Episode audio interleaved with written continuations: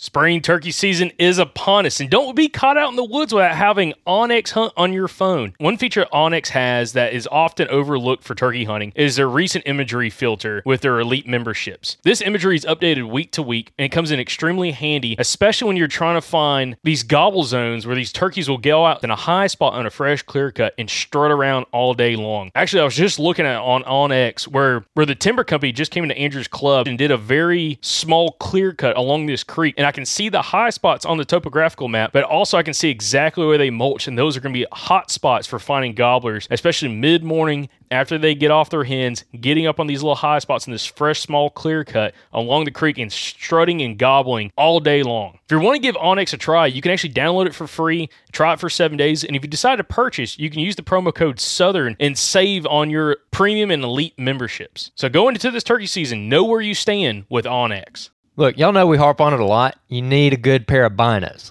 Yeah, I never hunted with binos until I was almost into my 20s. I never did it when I was a teenager or anything like that, or when I was a kid. We never had binos. And when I bought my first pair of Vortex binos, the first binos I ever purchased back in like 2015, it immediately made a huge difference for me, especially in the turkey woods. So give yourself the advantage of a good pair of binos this spring, whether you're looking for more of like an entry level bino like the Vortex Diamondbacks or something really, really nice like the Razors. Vortex is going to have something for you. And hey, don't pay full price for it. Use our discount code at eurooptic.com. Use the code SGN10 to get a discount on any Vortex optics that you want to order. Again, that's eurooptic.com, code SGN10 to go get a discount on any Vortex product you order. If you live in the Gulf Coast region, you need to find yourself at the Eco Wild Expo May 10th through the 12th in Mobile. It is the premier outdoor expo for the Gulf Coast region, and we're going to be there. We're going to have a booth. We're super excited about it. Can't wait to meet you guys that live down there. We absolutely love the Gulf Coast region, so to be a part of this show, we're super excited about. We're going to have past podcast guests there at our booth for you to talk to, guys who are relevant for your area, who you can talk to. You can pick their brain, you can joke with them, laugh with them, tell them your story, whatever you want to do. It's going to be a awesome time. We're already working on some past podcast guests, but hey, if you live in this area and you have a suggestion for someone you want to see at that show, write in and we'll see if we can get them. There's going to be all kinds of exhibitors at the show that are focused on hunting, fishing, conservation, and recreation. There's going to be activities for the whole family there. They got axe throwing, archery. They're going to have our podcast booth. And then for the kids, they got touch tanks, a honeybee exhibition, a raptor show, kids fishing tank, BB gun range, and a butterfly house. So you're going to love it. Your kids are going to love it. It's going to be an awesome time. So head on over to ecowildexpo.com to get more information on the show and to go ahead and grab your tickets. And hey, mark it on your calendar. May 10th through the 12th. Be there. We want to see you and we're excited to talk to you. So we'll see you at the Eco Wild Expo this May 10th through the 12th at the Mobile Convention Center in Mobile, Alabama. Now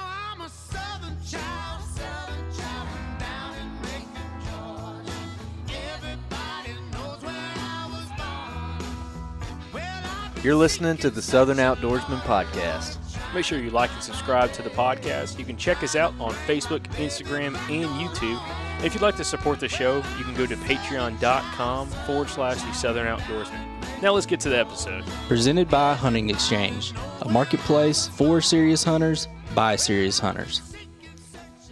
Welcome back, everybody, to another episode of the Southern Outdoorsman Podcast. Today, we're talking with, once again, a Southern legend, Mr. Bobby Worthington, on the unkillable bucks in your area. Bobby, how are you doing? Oh, I'm doing great. How are you fellas doing? Um, I'm doing excellent, Uh, and it was great to meet you at ATA. Uh, I saw you walking by, and I turned to Jacob. I was like, "Was that Bobby Worthington?" And Jacob uh, turned around and went running after you. He's like, "Bobby, Jacob, how are you?" Oh, doing doing well, doing well. Yeah, Bobby, it was great to see you again at uh, ATA. That was a good time, and uh, meet you and your buddy Paul. Um, which uh, he he'll probably be a, a guest on the podcast come this summer over an interesting topic, which we'll we'll kind of save for that with the TV show he was just on. But uh, of course, we got Michael Pike, the Dilla here. He's got his face full of boudin sausage right now. Yeah, stuff in my face. What are you calling that sausage? Boudin. It's B O U D I N. Um, it's a uh, Louisiana Cajun style uh, sausage. It's got uh, bear meat, ground meat, and rice in it uh, with some spice, uh, spices, and it's really, really good. So it's from a, my black bear I killed in Arkansas this year. So had a Weaver Meat Processing make us a, a custom batch, and uh, it's outstanding. So That's fine. I have to quit sit, talking about food. I'm sitting here hungry as a woodpecker with a headache right now. Well, Bobby, for this, know- top, for, I was gonna say for this for this episode, we're, you know we're excited to have you on here. It's we've had some great feedback from our, our last episode we had with you, um, and actually, I just did a listener success story today from a gentleman out in Texas, uh, Mark Smith. Uh, who killed uh, an outstanding East uh, Texas uh, whitetail uh, using a lot of your kind of tips and tactics on you know staying in the game uh, while in the stand. So we've had some great feedback from the last couple episodes, but I know the listeners are extremely excited about this week's episode of talking the you know the unkillable buck and and really dive into this topic. I, I I'm glad that people's able to use what I say. You never know how it's going to be received, and whether people, whether you're too elementary and you're talking for them, or too advanced. But I listen to, you know, something just came to mind before we get started. I listen to some of my podcasts, and I'm I'm beginning to think that when you talk, you don't sound the same as you think you do. I heard part of that last podcast, and I might have to admit that if you pay real close attention to me talking, you might discover that my command of the English language might not quite be on par with some people out there, fellas. Would you agree to that? I, I'd say you're you're quite the poet. I tell you, I've seen some of my words. They they might not be said exactly right, and a time or two another word come out the one I had in mind. You know, as a fella gets older, I think he tends to do that. At least I've noticed it with me, fellas. That's like that Secret Service guy back oh a couple of years ago. You fellas heard about that guy who tried to kill Donald Trump when he was in office, didn't you? Well, you know, there was a Secret Service guy. The, guy that was on duty that day, he was like me. He's kind of long in the tooth. He's up about 60, I think. And he was on duty, and a bad guy jumped over the fence with a gun, and he started running toward the president. Well, the Secret Service guy, he cut across the lawn to intercept him, and when the bad guy started raising his gun, the Secret Service guy hollered out, Mickey Mouse. Well, the president, he looked around, and the bad guy, he looked over his shoulder and saw the Secret Service man coming at him, and he stopped, and the Secret Service guy tackled him, and he put cuffs on him. Well, later on that evening, they're having a little get together, and they was thanking that Secret Service guy for the good job he done and everything. And after a while, the president got him off to the side and said, "Sir," said, "I want you to know how much I appreciate you." He said, "I really think that you saved my life." Then he said, "But I gotta ask you one thing." He said, "Why in the world did you holler Mickey Mouse?" And that Secret Service guy said, "Man," he said, "I'm sorry." He said, I meant to holler Donald Duck. it's the same thing with me sometimes. Sometimes I don't announce a word quite right, and sometimes it just comes out plumb wrong other than the one I had in mind.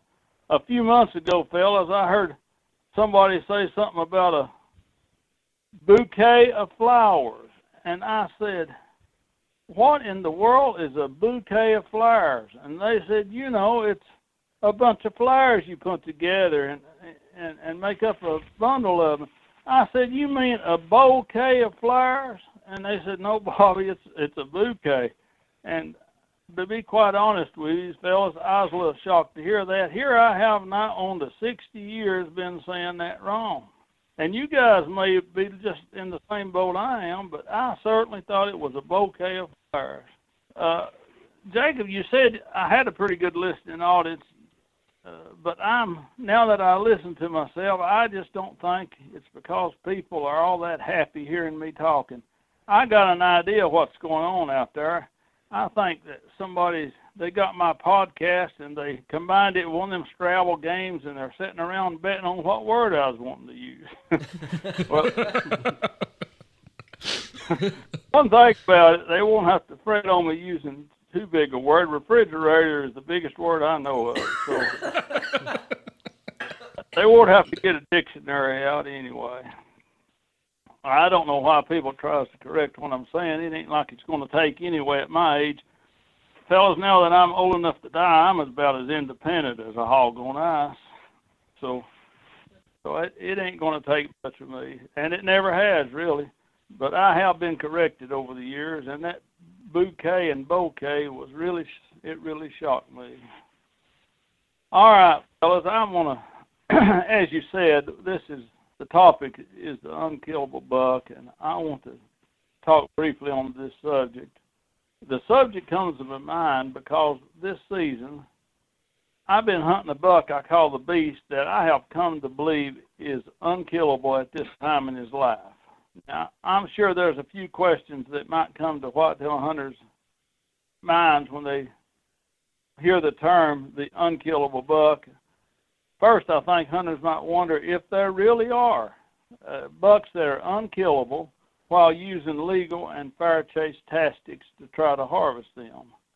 And if the answer is yes, I'm sure another question that might come to mind is what makes a particular buck unkillable? Also, some hunters may wonder how they could identify such bucks and also what they might do if they discover they're hunting one of these bucks.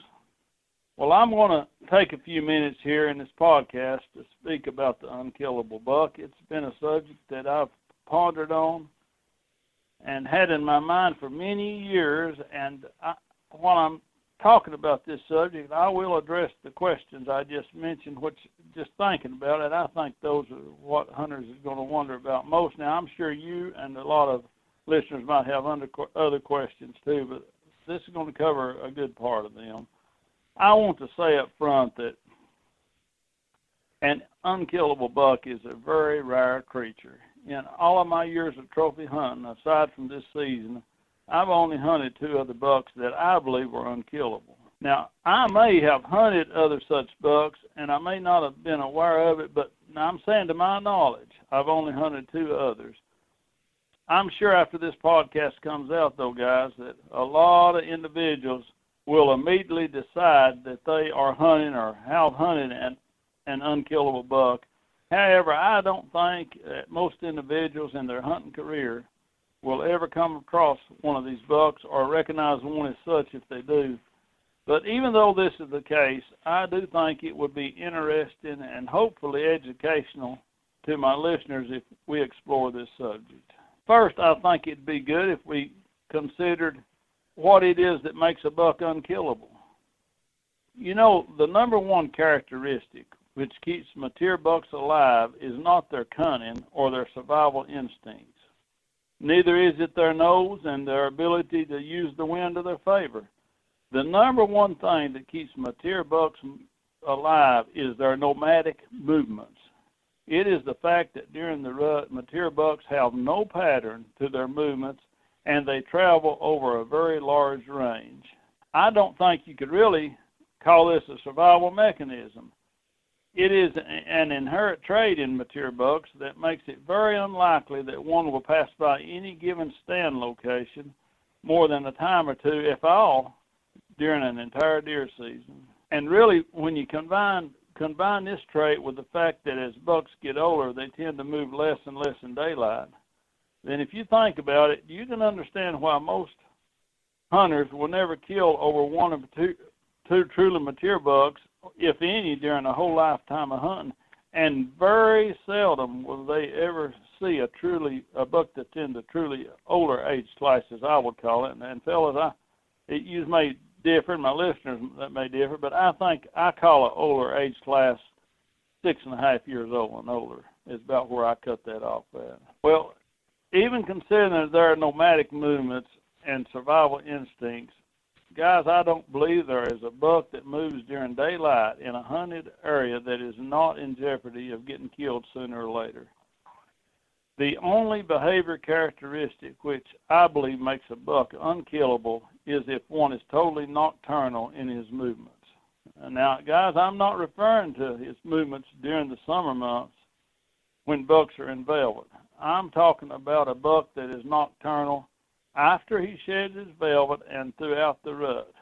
And of course, as you know, in most states, this is where the we this is the time we can legally hunt them. This is a few states now will allow velvet hunting, but I'm I'm talking about bucks that are nocturnal after they shed the velvet and throughout the rut, and this is when the hunting season is in most states, and then especially in the South, we don't usually open our seasons, as you guys know, early enough to hunt velvet bucks. As a buck ages, he tends to move more and more at night.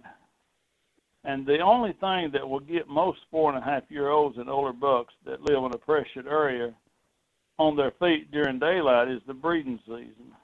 However, guys, there are a few rare bucks that have enough restraint and survival instincts to stay in, to stay in their sanctuary until after dark, even during the rut. Now, you guys know I talk a lot about hunting during the rut, and I talk about how that is the best time to hunt and don't push a deer much before the rut, and, and to me it is very important, but that won't work with 100% of the bucks. If if one of these bucks that is totally nocturnal, even during the rut, has a very large, thick sanctuary with only small trees, something you can't put a stand in, and he moves into it before daylight and removes there into after dark throughout the hunting season, he will be virtually impossible to kill using conventional ambush tactics. This is a very rare creature, guys. This is what I call an unkillable buck.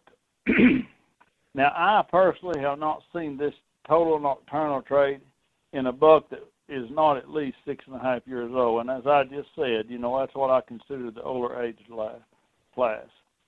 And and guys, as you probably know, most bucks in a hunted area do not live to be this old. They don't live that long. So I think this is the reason there are so few truly nocturnal bucks. Now, I don't mean to indicate here that all older age slice bucks are totally nocturnal. However, from the rare look I've had into these creatures, it appears to me that those who do have this trait are in the older age slice.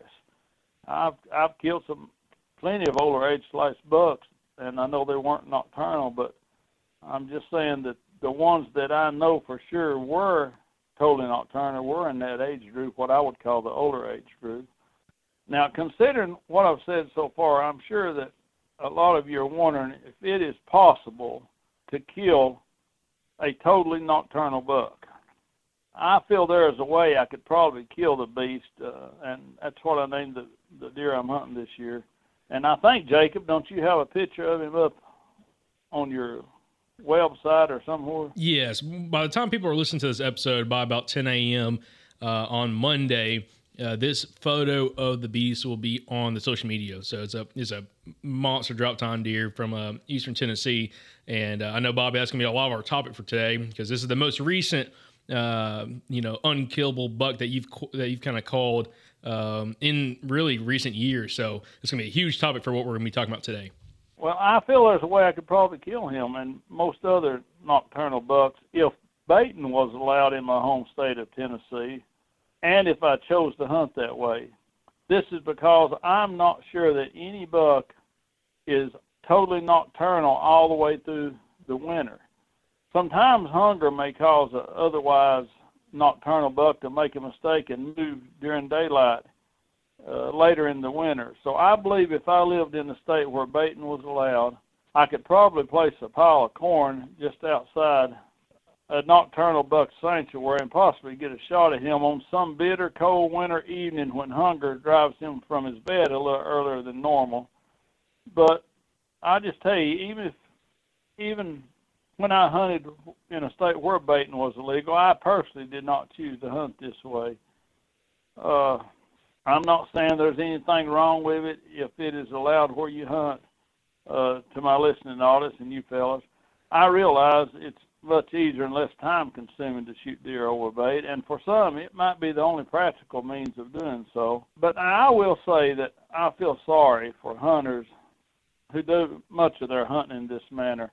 I believe individuals who shoot deer over bait are denying themselves the most enjoyable and satisfying part of the experience. You know, we humans are hunter gatherers by nature. That is an inherent trait in all of us that we crave. And the hunting part of the equation is getting out in the woods and interpreting buck sign and studying the terrain and figuring out how to intercept the buck's travel pattern. Now that's the hunting part of the experience. I do not know how much of that is required or how much people would have to know about white-tailed deer and their habits to shoot them over bait. Uh, and and most hunters understand this. I'm not saying anything that that is going to offend anybody. They realize that. None of the information I put forth in the podcast would be beneficial to those who shoot deer over bait, other than possibly just for entertainment and curiosity. Knowledge about deer and their habits and how to hunt them would not be required for those guys who shoot deer 100%, shoot all of their deer over bait. I understand there are certain states and certain situations where, where uh, you know, it, it it'd be only practical means of doing so. But people who shoot deer over bait, really, they're participating in the shooting part only. And I believe the hunting part is the most satisfying portion of the experience. Uh, that's my personal feelings. My advice to someone is who really wants to enjoy the hunting experience is to get off the food plots and get off the corn piles and get back in the woods. I believe people need to spend more time back in the woods, whether it is to hunt or hike or for whatever reason. That's just my personal opinion. I'm not saying there's one single thing negative about those who choose to shoot deer over bait where it's allowed. I just believe they could enjoy the experience more if they went about it differently.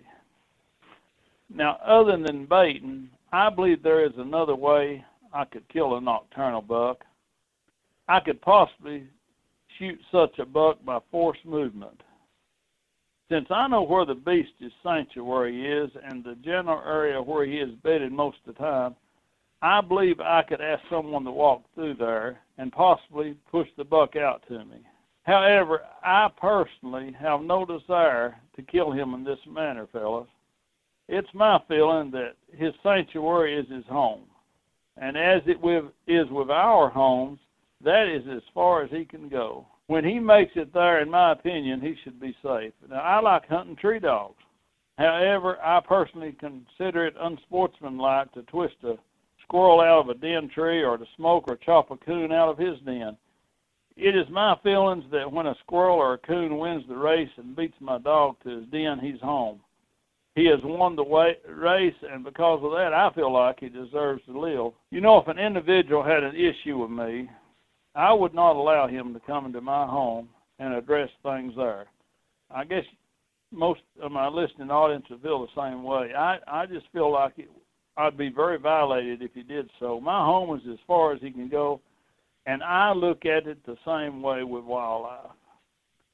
I want to kill a buck because he makes a mistake and I capitalize on it. I need to know if my instincts are good enough to get the job done.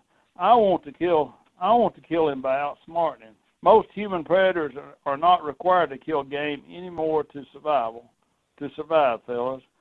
Of course, we all enjoy the organic free range and venison that we harvest, but it's not u- usually necessary to live. It is the challenge that gets us out of bed on them cold winter mornings, and we should not diminish the experience by making the challenge easier. I think it's important that we meet challenges we come across in life head on. Now, again, I'm not saying anything negative about those who choose to bait deer where legal or those who drive deer. We all have standards and restrictions that we place on ourselves, and we live by this. This is the reason myself and uh, a lot of my listeners, I'm sure, and a lot of other hunters, they choose to bow hunt during firearm season. But even though we choose to hunt in this manner, we have no right to push our self-imposed limitations on others. What we consider fair chase and the restrictions we place on ourselves are personal decisions.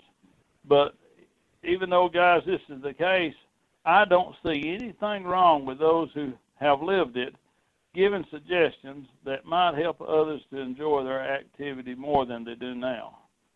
It is not just my goal to help hunters become more successful at harvesting trophy deer, fellas. It is also my desire to help those who hunt to enjoy the chase and, and the fruits of success more in the process.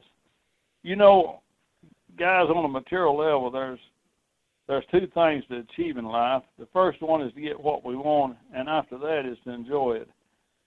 It is only those who feel like they have earned what they have who truly realize the second part of the equation.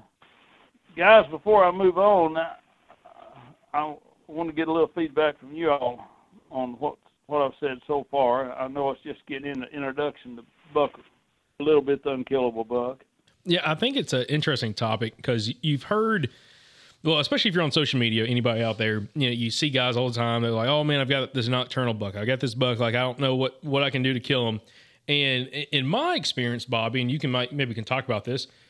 You have a lot of guys that might think a buck's unkillable, but they never decide to move towards where that deer is coming from. Maybe they're catching it at, you know, seven, eight o'clock at night on their trail camera, but they're not trying to move closer and use that woodsmanship to get closer to potentially where that buck is spending more of his daylight time uh, to catch him, you know, during daylight hours. Uh, so, do you feel like there's opportunities for people that might think that a buck's unkillable without truly knowing what it might take to make a buck unkillable?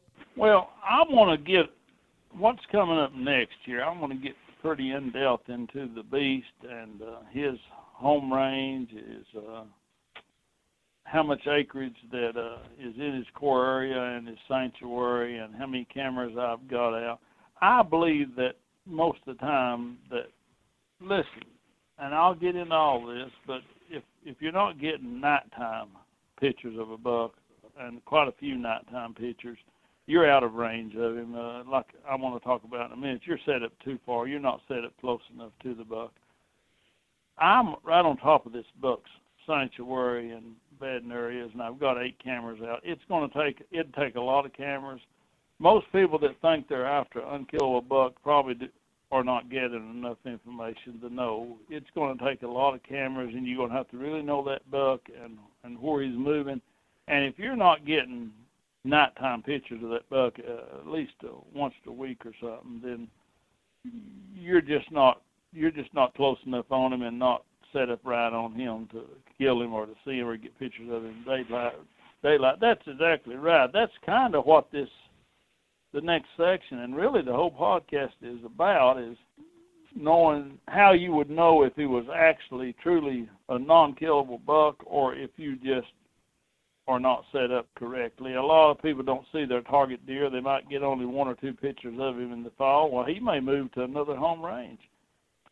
Or he may be, his core area that time of year may change. You may have seen him in the fall close to a food plot or something, but during the rut, he's set up another core area that's in another place, and you hadn't moved accordingly. You hadn't you, you don't know that, and you're setting in the same place you did, and you've got maybe one or two pictures of him through the winter, or you maybe you just seen him once and hadn't got any pictures.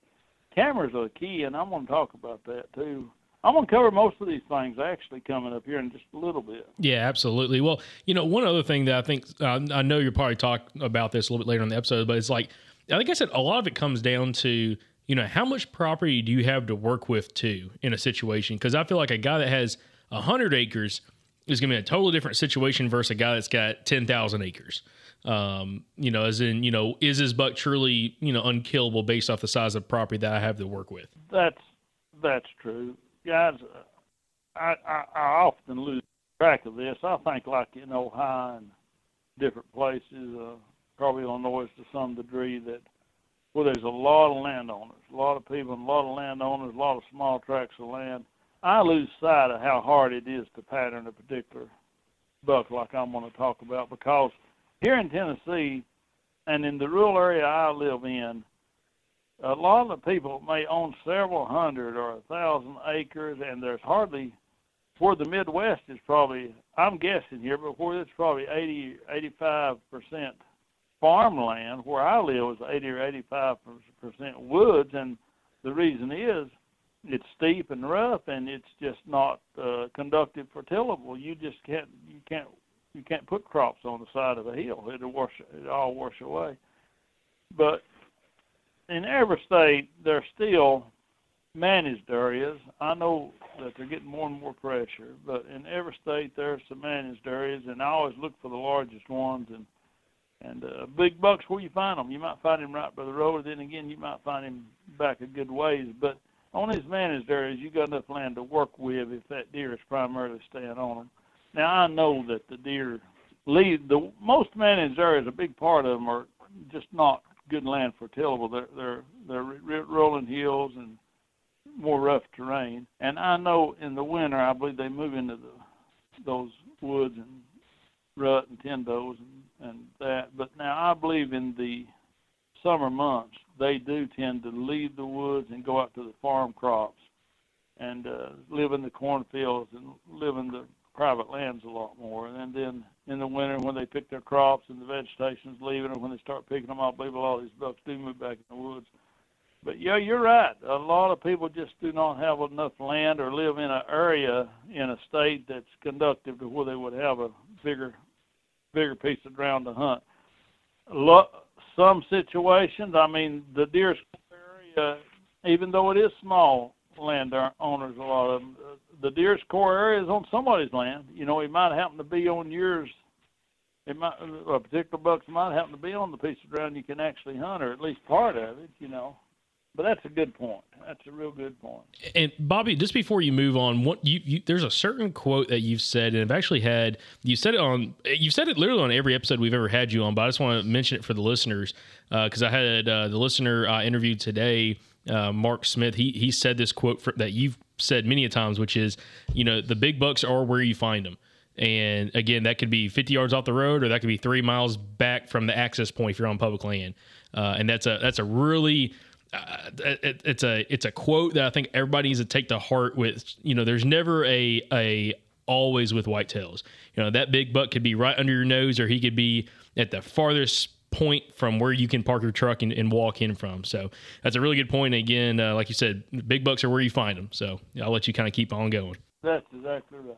Uh, I had an Amish fella. They call me quite often. They just, I guess they read a lot, and they read a lot of the stuff. I had one call me the other day. He's going to Kansas, and and wanted to know where he should, what part of the managed he should start his scouting on. And I said, comb it, comb it and look for the big sign. Uh, the big sign may be right by a road or by a private ground, or it may be right in the heart of the place. But when you find a big sign, you got to try to connect all the dots of the sign, and and then and then you got to find the the funnels inside that you know, inside that area where the buck sign is, the tightest funnels inside there. So it don't matter if it's, you know, I've killed some of my best deer uh, right beside some of the major highways in the Midwest. You know, then I've killed some of them as far back as I could reasonably get. You know, I killed one of them a mile and a half back. That was a rough job getting that buck out. He, he field dressed 275. So there, where you, that's exactly right. Do not, do not overlook. Uh, matter of fact, I believe there are some stretches of highway that don't have a good place to pull off, and uh, some long stretches of highway that don't have a good place to pull off on. And the deer feel safer by the highway than they do back in the woods where there might be logging roads or excess roads. Or a lot of hunters starting to go back further now, and, and deer may find it it's sometimes safer right beside a highway. I think Gene Wensel told me a story one time of a he, his buddy of his was hunting beside a highway, and matter of fact, he might have been hunting between the interstate. There's a pretty good patch of woods between the interstate. And his wife would let him off, and and he- he'd hunt it, and then after dark she'd come by and stop at a certain place and pick him up, and and another car pulled up there and stopped and opened the door, and he thought, well, you know, my wife might not have been made. She must have sent somebody here to get me. He jumped in. They was going down the road, and he looked over at her, and she looked over at him and said, "Who? What are you?" I thought, "No, my husband's hunting back there. I was picking him up." So there's a lot of people that I think there's a lot of people that hunt like that, really more than you'd realize. But that was just an interesting story. I don't remember the details, so probably shouldn't have brought it up. All right, fellas, let's. Uh, I think it'd be interesting now if we if we get a little deeper into the traits of the beast, and and by doing so, I think we can get a rare glimpse into a buck that I believe is unkillable at this time in his life. This deer's core area consists of about 125 acres. Now, this land is a mixture of mostly hardwood, open hardwoods and big hardwood and some pines. And there's also a, a thick 20 acre clear cut on this property. It's it's uh, pretty well centered in the area I think is his core area. Now this clear cut I think is primary sanctuary during the pre-rut and the rut. Now I'm pretty well locked into that from what I've seen of all the cameras I've had out. Uh, you you won't always know that, and and a buck may have a bigger I will say that a buck might have a bigger uh, core area than this, but as they tend to get older, then the core area shrinks. So I I think that that's from from my cameras and spread them out real well. I had probably uh, 15 cameras out this year in this area, but I, I concentrated eight of them to what I thought was in his core area, and I had the others further out just to see if I was missing something, and they really didn't didn't get any pictures. So I had it I had it pretty well figured out. And during this inside this 125 acre core area, other than that 20 acre clear cut, there's also uh, a few smaller p- patches of thick briars that's about all five to seven acres, and they're scattered throughout that core area too. Now he's moved his core area. This buck has moved his core area slightly from where it was four years ago, but he's definitely in the same home range that he's always been, as far as I've ever known.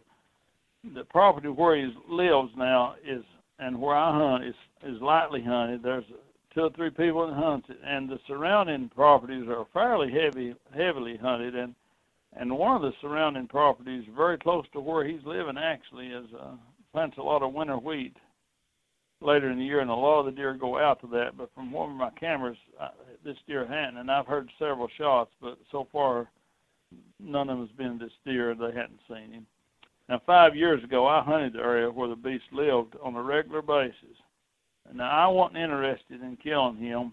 I saw him several times that year, and on one of these occasions, guys, my my son AJ, he missed the buck while I was filming him, and actually it was my fault. I I caught out the wrong distance, and and he shot just under his chest. And then the next year, I saw him a couple of times, but shortly thereafter, I got involved in hunting another piece of property, and since then, I have not spent much time in the location until this year. Now, back four years ago, there wasn't anything overly impressive about the Buck's eight point rack, other than the fact that he had a long brow tine on his left side that curved over his head, and that brow tine had an additional fork coming off the back of its base. This, along with a couple of other features, are the identifying characteristics that he still has today. But I'll tell you, now that he's older, he has formed about a seven, six or seven inch drop tine on his right side, and I think that people can view the picture of this buck.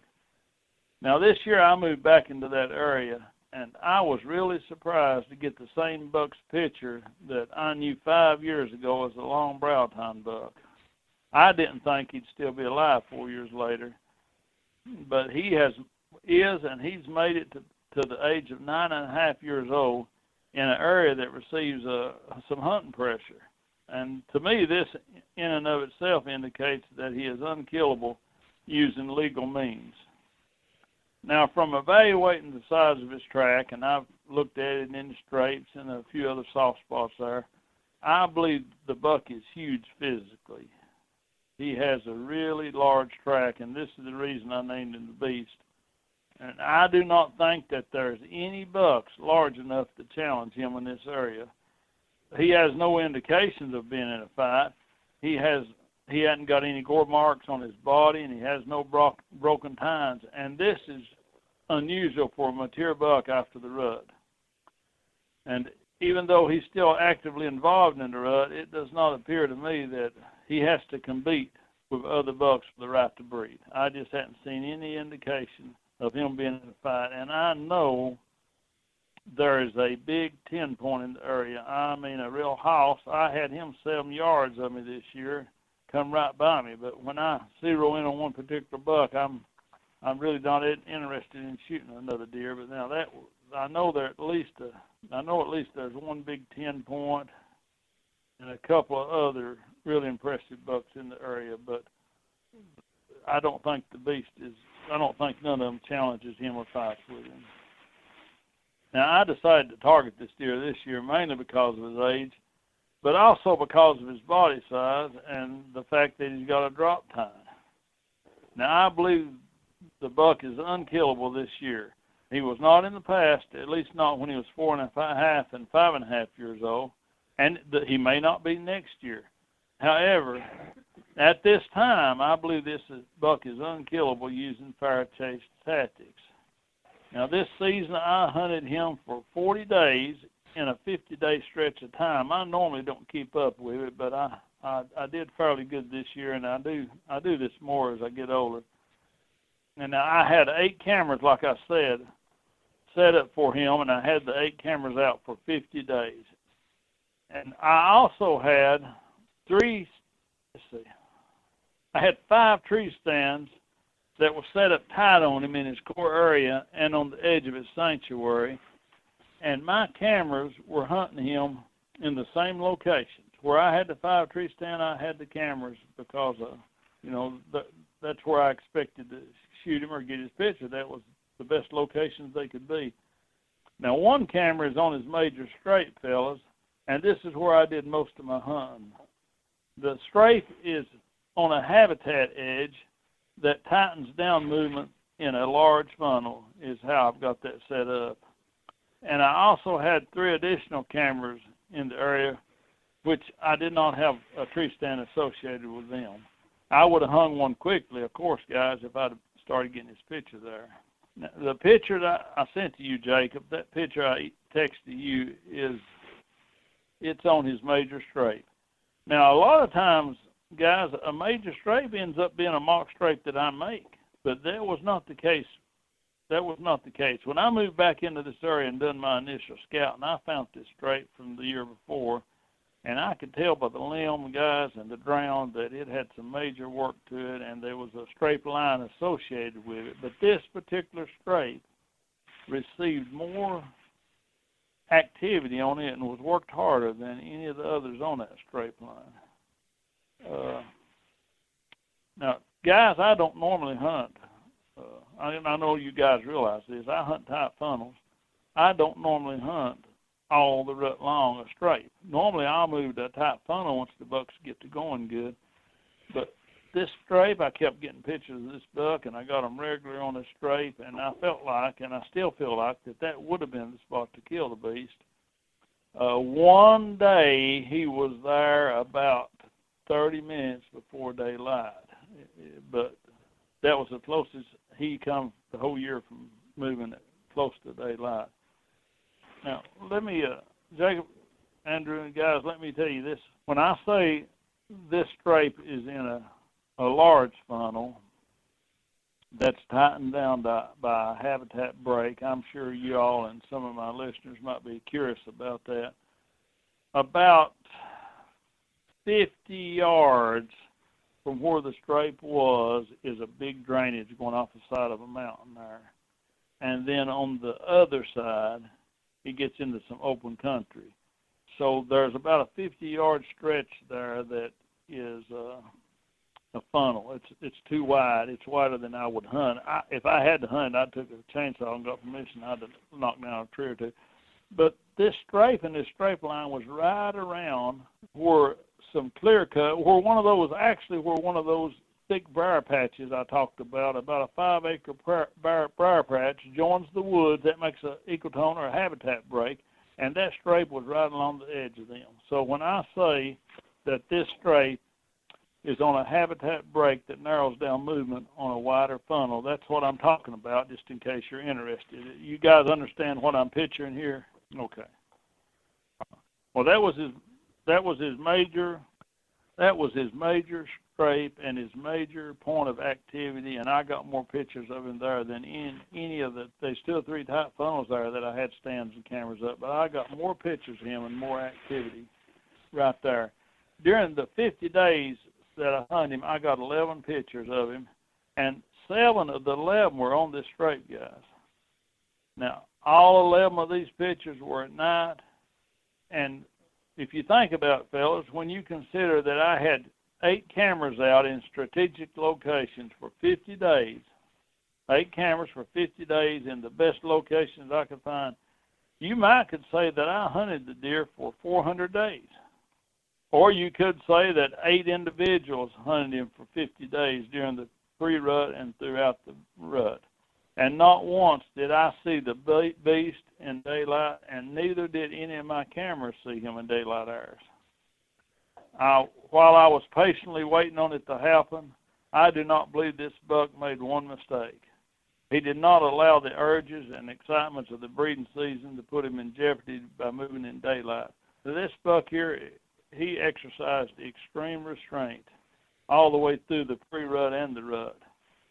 And even though I had pretty well decided that he was nocturnal by the first week of the rut, I continued to hunt him, and I kept hoping that I was not right in my thought that he was moving only at night.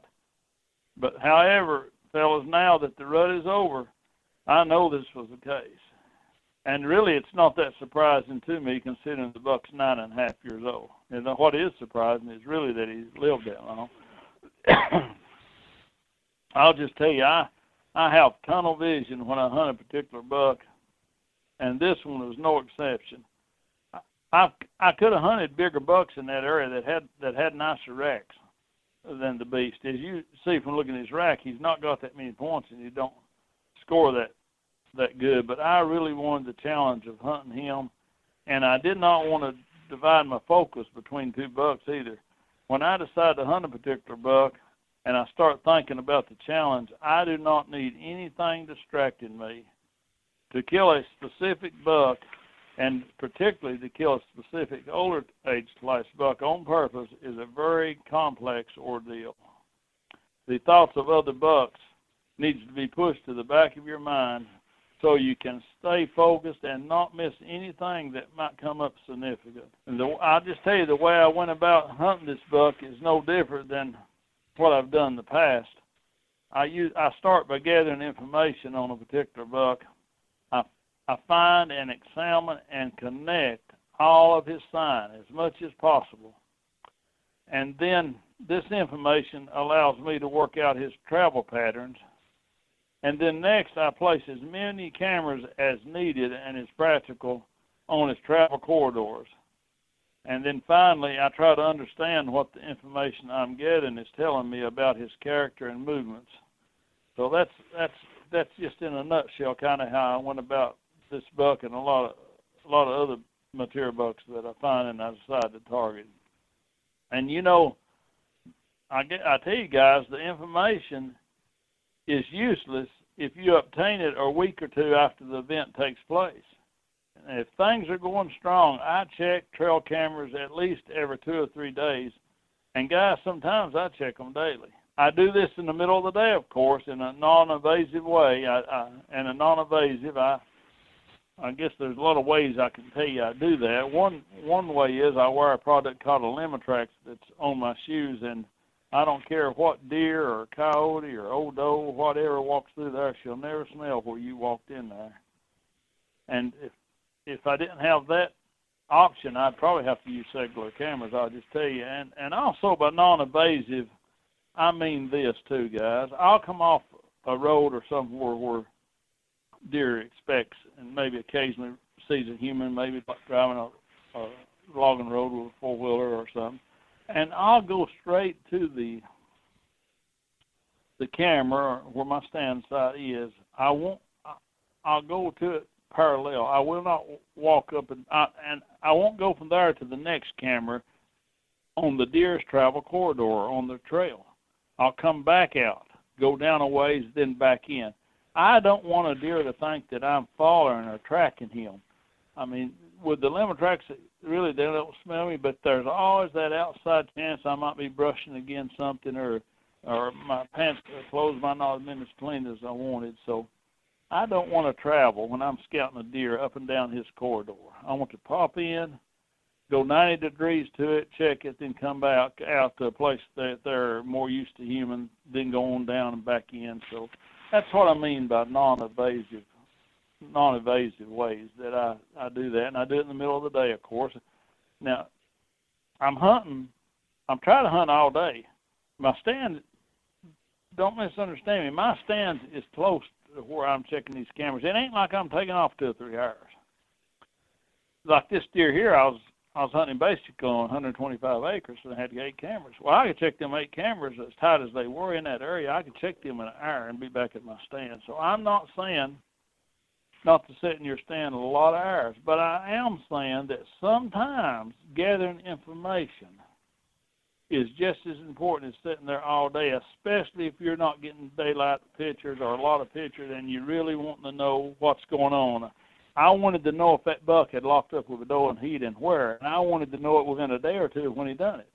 So the only option I have, that, unless you know you can afford cellular cameras, and right now I, I I ain't got it. I ain't figured out how to get out of the poorhouse yet, guys. So I'm still using conventional cameras. Them a little bit pricey on them cellular cameras, I think. But just remember that that all bucks have individual personalities and characters just as much as dogs and cats and even humans. And this all must be sorted out to know when and where to intercept a buck, especially when you're hunting a particular buck. If you don't, guys, you're just relying on luck. And it's been my observation that Lady Luck is not a reliable means of killing deer because she's often just as evasive as the buck that you're hunting. Houndstooth Game Call's Dixie Hen Slate was just voted the overall best turkey call by Field and Stream Outdoors, and trust me, it's super easy to run and be extremely dynamic when you're in the turkey woods. Now, we've mentioned a couple of these calls in the past, like the Spur Master and the Success Call in a past episode with both Gary Vines and Lyle Gilbert of Houndstooth Game Calls. And it was funny enough, y'all actually bought every Spur Master call and Success Call they had. Now, pay attention to their website. They're going to have some more come up in stock in the next few days. So when they come available, make sure you get one if you did not purchase one before they sold out last time. Both the Spurmaster and the Success Call are fantastic for hunting high pressure turkeys, whether you're on a hunting club where you have a lot of other members hunting those same turkeys, or if you're on public land. Again, both those calls will make you sound a little bit different from everybody else and be a lot more subtle in your calling technique and be able to really help close those distance with those gobblers. So if you want to give Houndstooth Game Calls a try, go to houndstoothgamecalls.com, use the promo code SOP24. Again, promo code SOP24 for 15% off houndstoothgamecalls.com. What was it that you said that you wear on your shoes uh, when you're going in? It's a product called Elimitrax. Uh, a friend of mine named Scott Whitlock developed it years ago, and how I learned about it actually was at an ATA show when I was writing a lot for different outdoor magazines, and I went to an ATA show and I looked in my bag, and that they put them little pamphlets in there, you know, in that bag they give you out there, and one of them was on Elimitrax, and it says totally eliminate human odor the product is no longer being sold. I think you might can still find it on uh maybe on Amazon. They're about sold out of it. Scott Scott's a good friend of mine. We're we're in touch now. We lost contact for a while, but we're back in touch. It took him a long time to ever find a chemical lab that could produce a plastic or a rubber that has no odor. Guys, when you when you buy before you buy your hunting boots, open that box and smell those shoes. Uh, one of the most popular brands back in the 70s and the 80s when I done a lot of my trophy hunting, if you, you could open the box and just take a whip of them, and they were so strong. And and I could not, I until I run into this guy in a Limitrax, I could not beat a deer's nose. I'd have to go way around and try to come in a way that the deer wasn't crossing my track, and still it was difficult. Guys, I even went as far. Of course, I did a little hunting uh, tree dogs. Like I said, I went as far as to take and skin coons out and strap the coon hides, carry them with me. And before, when I got in there close to where I was going to be hunting, I used to take those coon hides and pull over my boots and tie them up. I have went to extremes. I used to drag a skunk behind me. Gosh, mind you guys ought to try that. I went to extreme to try to hide my tracks back before I found this product. But there's no use worrying about this whatsoever. When I worked at the prison, we took the the tracking dogs. We had bloodhounds, and I wanted to try this, and I laid a scent trail, and they turned them dogs loose within two minutes of me laying that trail, and they had no idea where I'd been. And guys, you got to use practical sense. You can't throw them in the back of your truck and get them soiled with chainsaw gas and oil and different stuff. I, I keep them in a, a container that's clean and with a lid on it, and but you can put these in your shoes and you can go down. I've me and a lot of my hunting buddies that's tried it over the years that's got some of them You can go down a deer trail, just walk right down the trail and climb your tree. And the oldest doe or buck in the woods, uh, doe, of course, is a lot more she'll catch you before a buck will. They can walk right down that trail and they'll never drop their nose. No sign of human scent whatsoever. What it is, it's an overshoe. Uh, it, it buckles to the bottom of your foot. You put your shoe on and then you step on this and it comes up on the sides far enough to cover your soles and up, up about halfway up most shoes. And then it's got two straps that go across the top of your shoe and you just simply buckle that on your shoe and you walk in with it. And then when you get to the base of your tree, I, because they're a little bit hard and, and slick, they do have tread on them, but because they're a little hard and slick, I take them off and leave them at the base of my tree. And it, it's an odorless plastic. It's it's like a hard rubber, and and a guy named Scott Whitlock from Missouri come up with this, and uh, it's probably the greatest asset to my hunting has been over the years. You know, it's always said if you if you want to kill a deer buck, you need to do it the first time or two you hunt the stand. And I agree with that. The more often you hunt the stand, the more deer becomes aware of your presence that you're hunting there, and particularly older bucks. Not necessarily because you bust them in the stand. I mean, it could be that too, but it's because they come through at night and they smell your scent trail and smell where you walked in and smell particularly right there around your stand because that's where you're spending most of your time when you're getting ready to climb up and getting in stand and getting out of your stand. And of course, they know your scent trail ends there. But because they come through at and become aware that there's a human predator there, they they become very weary of that spot. But this product here just eliminates that. You can strap this overshoe onto the bottom of your boot and walk down the biggest trail, deer trail in the woods straight to your tree and up. And I'm telling you, the oldest doe in the herd can come through and she'll never drop her head. Or I've had coyotes come through and they never smelled a bit of trace of where you was at there. Sadly, this product's no longer on the market. Scott first come out with it. I I was working at the prison and and I uh, had the bloodhounds out there. I was wanting to try to track out, and they occasionally like to work the dogs tracking people. So I put this product on, and I actually they I, hadn't gone far. He hadn't given me as much time as I wanted. I hadn't got a 100 yards, and he started turning the bloodhounds loose. But you know, they never had a weren't able to track me. Never had an idea of where I went. So it was an amazing product, and I knew right then it was something special. And it, it's he had several labs try to come up with a odorless plastic, uh, rubber boots or leather boots or just about any material sheds microscopic particles uh, particles of that material, and same way with our rubber boots. And you might think, well, rubber boots hide human sin, and and so what if they if they shed those particles? Well, that's what that's what the deer is smelling. I mean, if you got rubber boots on, I know everybody's been aware that even with rubber boots on, they've had deer to smell where they walked in, and what they're smelling is that chemical that the that that's made up of, and it's foreign. It's foreign to deer, and and not only that, if a deer comes through the woods and it smells a human being, along inside that smell of that human body odor is also the products he has on him and around him, and and they're all humans wear rubber shoes, and I'm sure they smell similar. So deer con- constantly smelling humans and along with their rubber boots, that rubber boot smell actually becomes human smell to deer. It's the same thing to them. So when they walk through the woods and smell that track, that trail, they know a human's past is the issue with that. And when I buy a pair of rubber boots, uh, uh, I always open that box and smell. It. The longer that boot is in a box and enclosed like that, the more scent it builds up if it has a lot of odor. And some of them are a lot worse than others. And it's been my experience way back there. If you take the ones that do smell strong in a box and you try to hunt it in them, you're gonna get smelled worse by deer.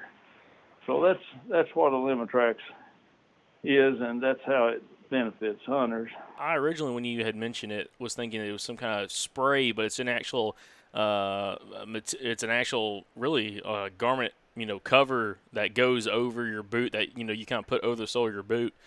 Uh, for you know walking in and, and walking out. Uh, so I, again, I appreciate you kind of explaining that for us and kind of giving the listeners an idea of kind of what that is. I'm sure we'll probably have some listeners write in that may be familiar with that product from back when it was on the market. the issue was that Scott Scott felt like he needed not only the overshoe but leggings, and they went up to your belt. It was like kind of uh, waders. They went up to your belt. They was lighter weight than waiters, and you hook them on your belt. But they was a little bit clumsome and noisy, and and, and that made the price up too some. So that may be why it didn't really take off because it's one of the best products on the market. But I found from experimenting that just the overshoes done the trick and was all I needed to use. So We've actually we did an episode not long ago with a uh, uh, it was a canine handler and a uh, he was a professor up at I forgot what school up in Montana, uh, and we talked a lot about groundlings and it, it is super interesting. Again, you know those different the molecules and everything and how that all plays a factor uh, in what a deer is actually smelling in a in a dog too. It's not just the human odor; it's everything else that they're, they're keying in on. So, um, and you're all you're, you're spot on there about all that. Yeah, it is, and it's so important to to eliminate that as much as possible. And if if you can't, then then it is best that you get that buck in a time or two in there. And even if you can, you still need to get him in your first few settings. You just do not need to wear a particular standout, not just because of that, but because the longer you hunt there, the more deer is going to catch you in your stand and smell you and just other things. So that's why it's good to have several stands set up on the same buck. Uh, well, let's move on here, fellas. I, I was talking about as, as you should be aware by now through his sign and photographs. I gathered a lot of information about the beast this season, and I'll tell you, this buck has two interesting characteristics that I have noticed in some other nocturnal bucks. Now, the first trait I want to talk about that I've only seen in three other bucks in all of my years of trophy hunting, and that is the buck, the beast. He only tends a doe and heat at night. On two occasions, I got photographs of him with a doe in heat, and it was obvious the doe was in heat.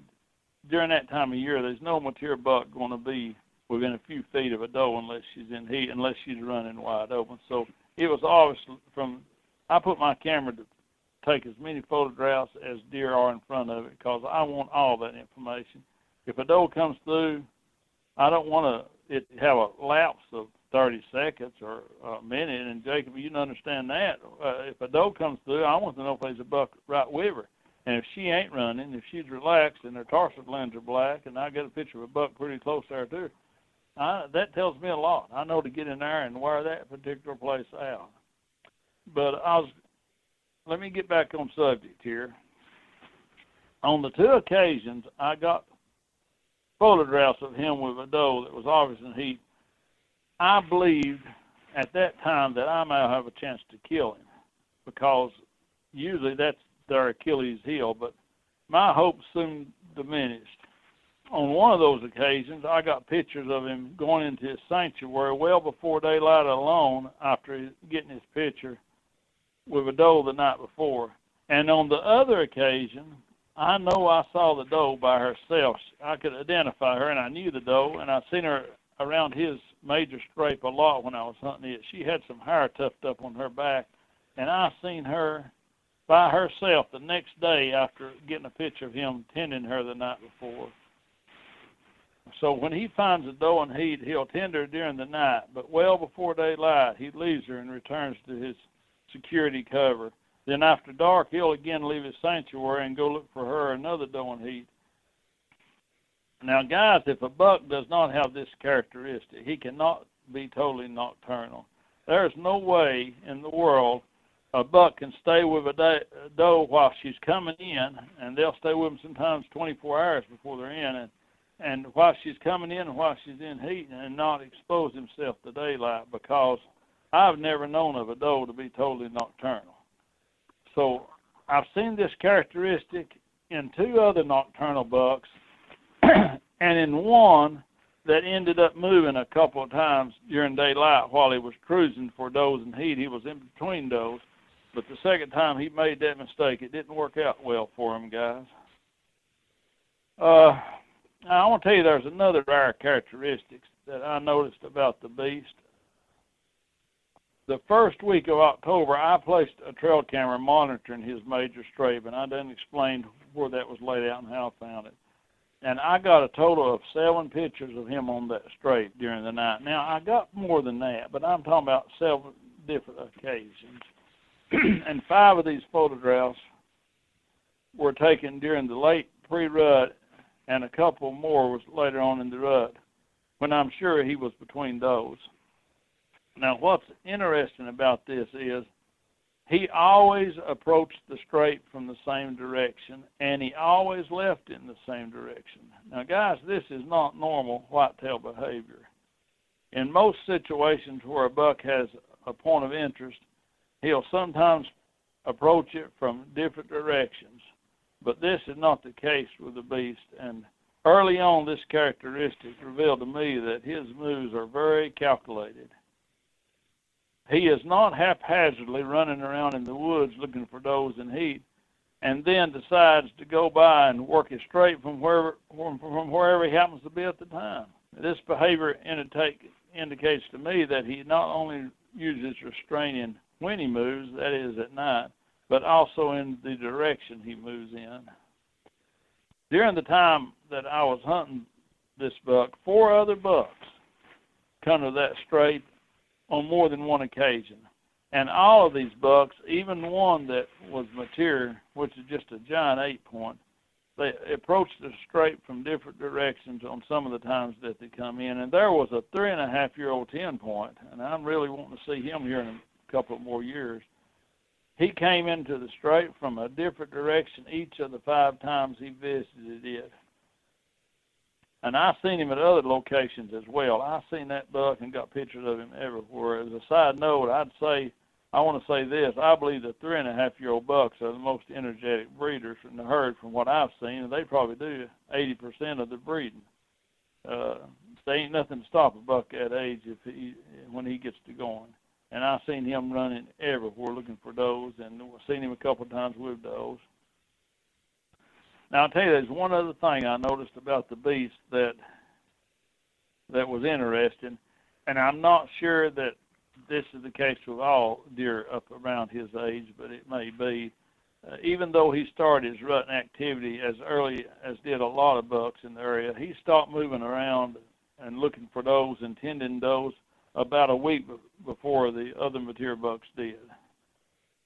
And I'm just speculating here, but I think this is probably because his breeding urge may be not as strong as it was when he was younger, and this is more than likely a result of lowering testosterone levels and possibly declining stamina at his age.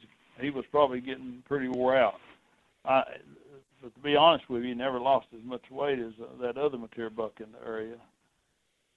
So I, to end up my discussion, fellas, about the beast or the unkillable buck, we might say, I think it would be good to entertain the question, are there ways that the average hunter can determine if a buck is totally nocturnal and unkillable? Now, now I believe this would be difficult for most hunters.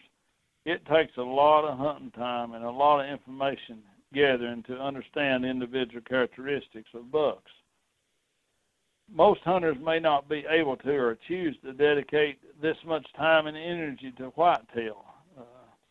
Fellas, in the last 50 years, I've dedicated a lot of time and energy to these animals. It would make it difficult if somebody had, say, hunted a 30, even a third as much as me, to understand certain uh, traits of particular bucks or specific bucks and also most hunters just do not hunt individual bucks. I believe the majority of trophy hunters hunt a certain age group or a certain size buck, and this is understandable, but it's not the way I hunt. I pattern a particular buck, guys, and often I study him for years. And because of this, I learn a lot about the behavior of individual deer that other hunters may not be able to understand. Also, to appreciate movement patterns of bucks, it's really vital that a hunter gather a lot of information. I do not think any hunter, no matter how many hours he hunts, can determine with certainty that a buck is nocturnal simply by hunting him. trail cameras are the key to understanding deer behavior nowadays.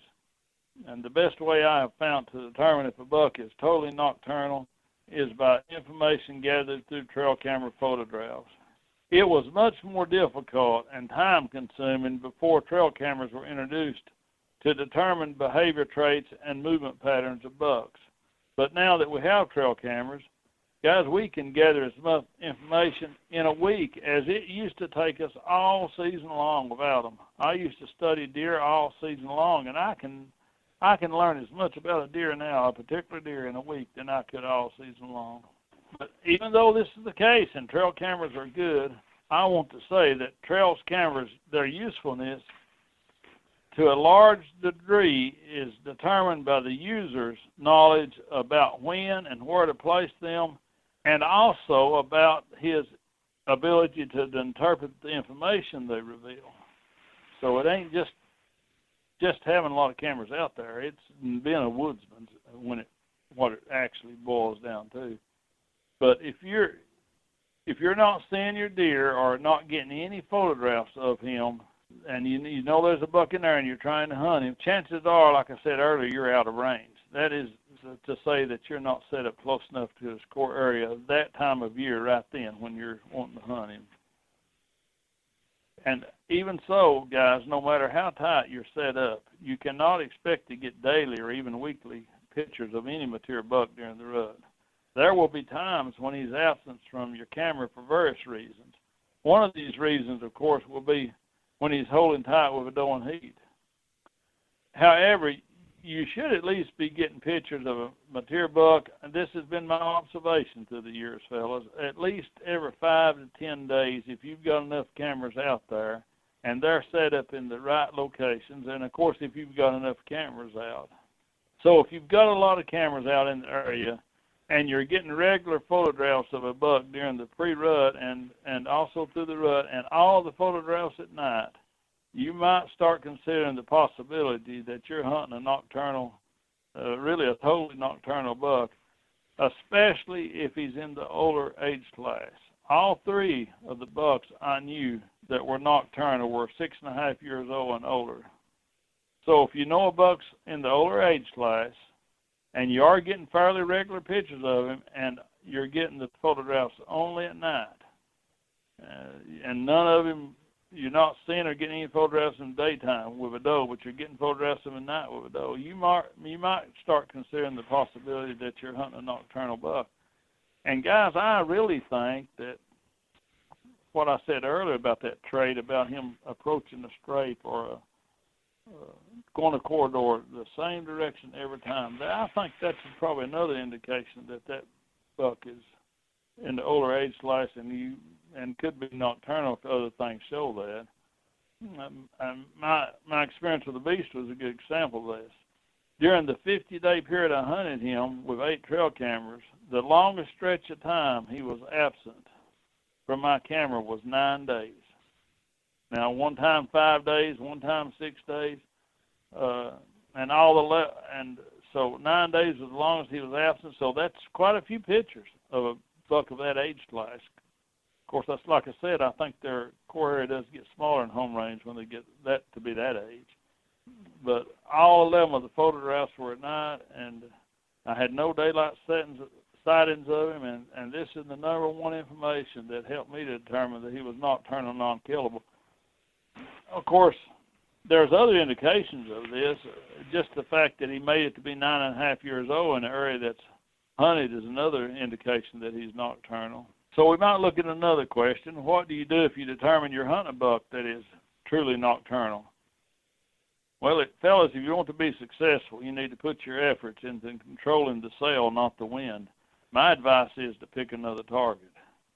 But the problem with this is that you won't know that a buck is unkillable until the end of the rut. As it as it was with the beast, I kept hoping and waiting on a daylight movement event that it, it just never took place. It took me until the end of the rut to know what a unique animal I was hunting. And this is the difficulty with such a buck.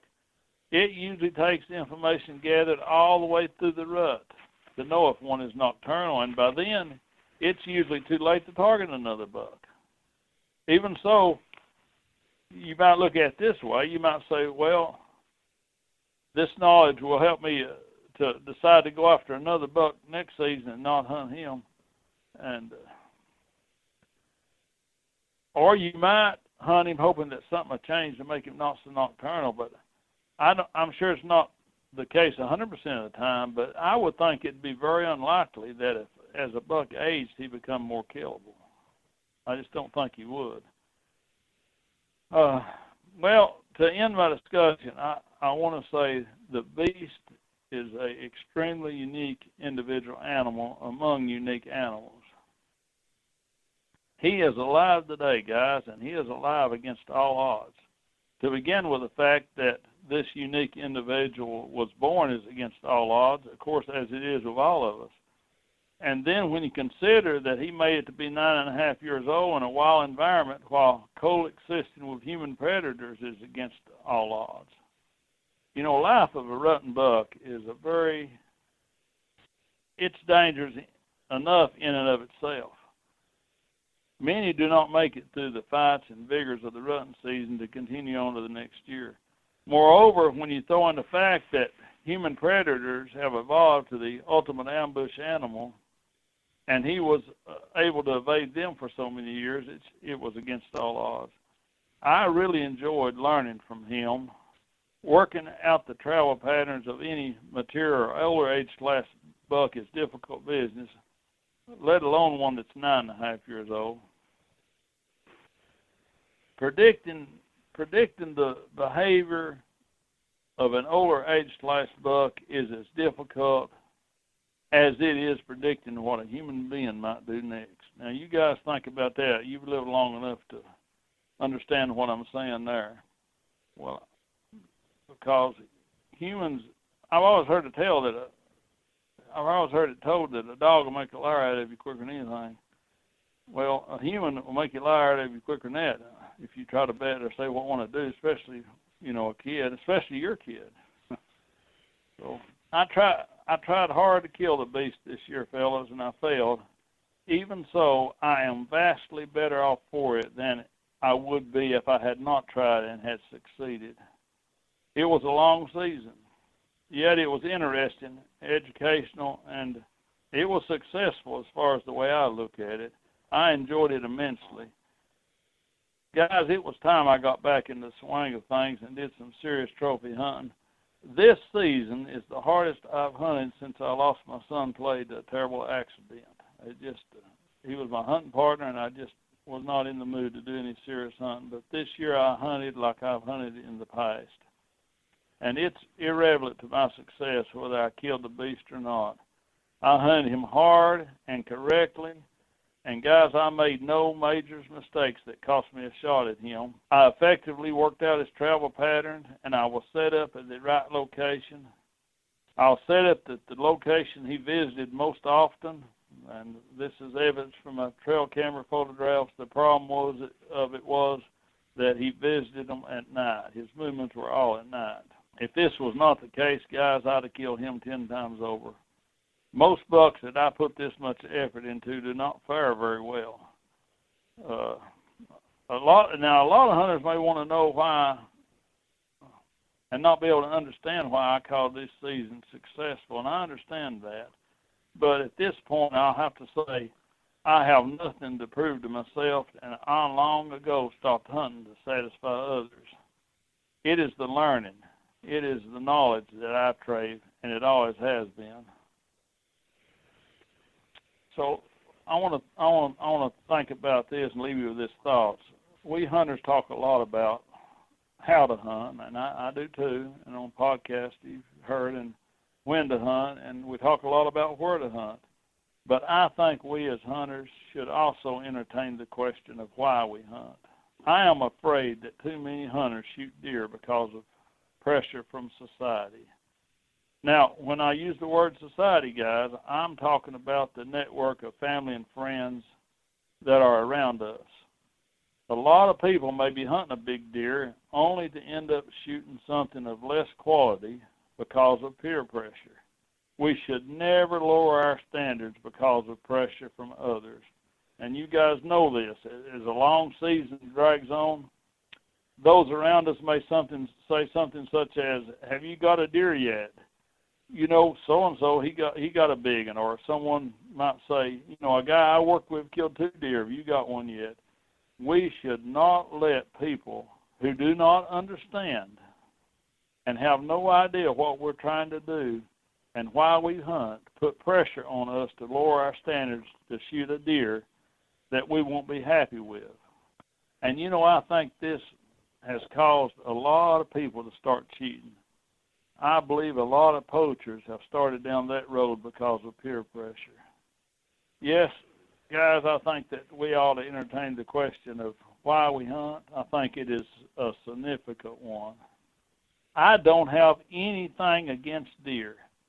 I don't hunt deer to get them dead by any ways and means available to me. Neither do I hunt for approval from others or for bragging rights. I hunt for the personal challenge, and the bigger the challenge, the better it is for me. Uh, that's just uh, a little bit of something I wanted to say there that I think that hunters ought to put a little thought into.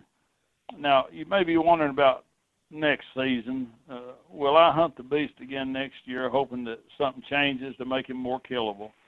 Uh, I wanted to answer that because I feel like a few people might wonder that.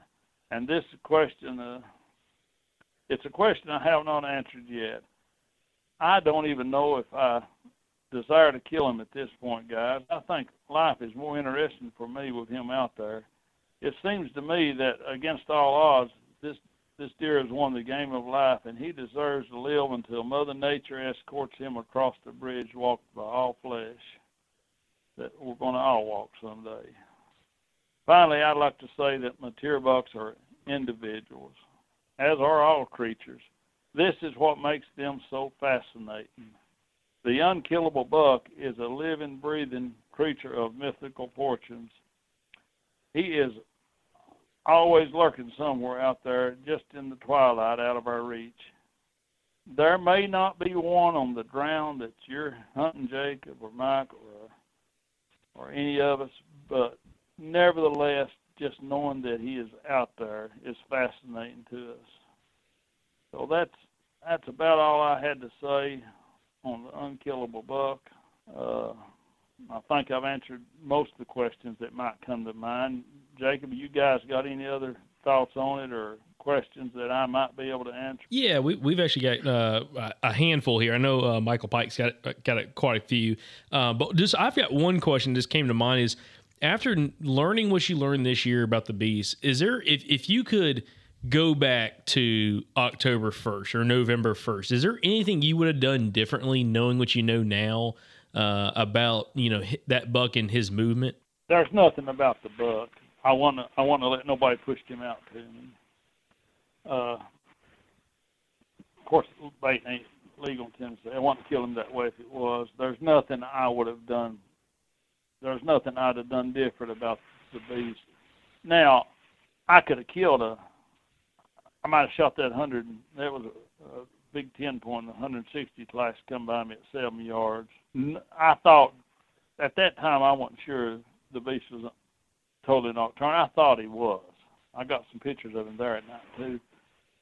Would I went back? Would I shot that buck and got him out and continued hunting the beast? I might have. I might have done that. I actually, when I seen the buck, I wondered about him, and the next day it was warm and rainy, and I went and found the deer's that big ten points core area. The next day, I went and found his core area. I put a camera out for next year and, maybe the next, uh, but I think the deer is at least five and a half, maybe six and a half. I went and found him the next day and put a camera out. I, I knew it was him just because of the way he was traveling and and the way the sign was. I found some huge rubs as big as my leg and up real high, and this was a, a really nice buck, big old material buck.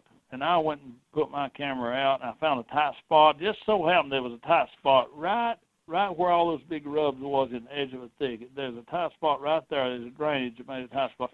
I put that camera out. The next day, I got I got that deer, that big ten points picture. He was limping when he come by me, and then when I got his picture, I could see that part of the skin on his lower leg was peeled off. I don't know what happened there, but it was the same buck.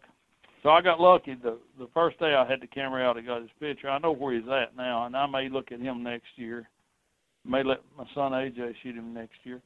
So would I shot him if I knew that I might have? I'd have, I'd have felt bad about it. I just feel like that if I kill a buck that I ain't targeted, it's just a luck deer. It's just a, but that's okay, you know. There's nothing wrong with that. And then I, I've wondered a time or two would I just set up and hunted another buck and targeted another buck and killed him where I wouldn't felt like it was a luck deer. I don't think I would have. Every day that it wasn't real bad conditions, uh, raining or strong winds, I mean, I hunted that buck. I hunted hard, and I learned so much from it, and I just enjoyed getting out again and hunting my hunt. And I learned a whole lot about that buck, and I feel like I've made some kind of connection just because I hunted him so hard. I don't know if I'll hunt him next year or not. I don't know if he'll still be around at his age because I pretty well know his age. I know him when he's three and a half, then four and a half, and five and a half. So that's about the only way to know a buck's age if you follow them through their drove. But I don't know if I'd have done. There's definitely nothing I could have done different hunting this deer. I got the majority, of the vast majority of his pictures where I was hunting, and it's unusual usually on a scrape to get them. Usually it'll be in a tight funnel, but uh, real close to his sanctuary, or, or on a particular corridor coming right out of his sanctuary, and he used one particular one quite a bit. But no, there's nothing I could have done different to kill that buck. Looking back at it entire season, as much information I gathered with with my trail cameras, and knowing what I know, I was right the whole time. It was just uh, waiting on a daylight event that never took place.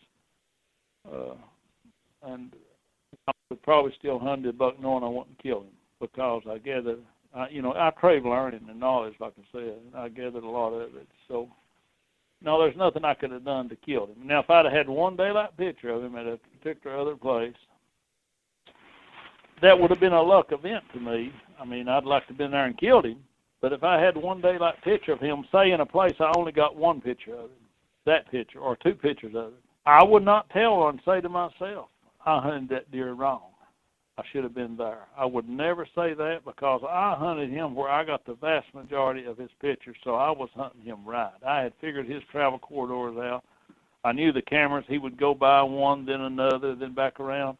I had him figured out, and I hunted him right. So no, as far as that particular deer is concerned, there's nothing I could have done different. You said that you follow these bucks for years, and you know we also mentioned that, or you also mentioned that a lot of these bucks are of a mature class, like six and a half years or so or older. Is, is Older, older age, Right. older age.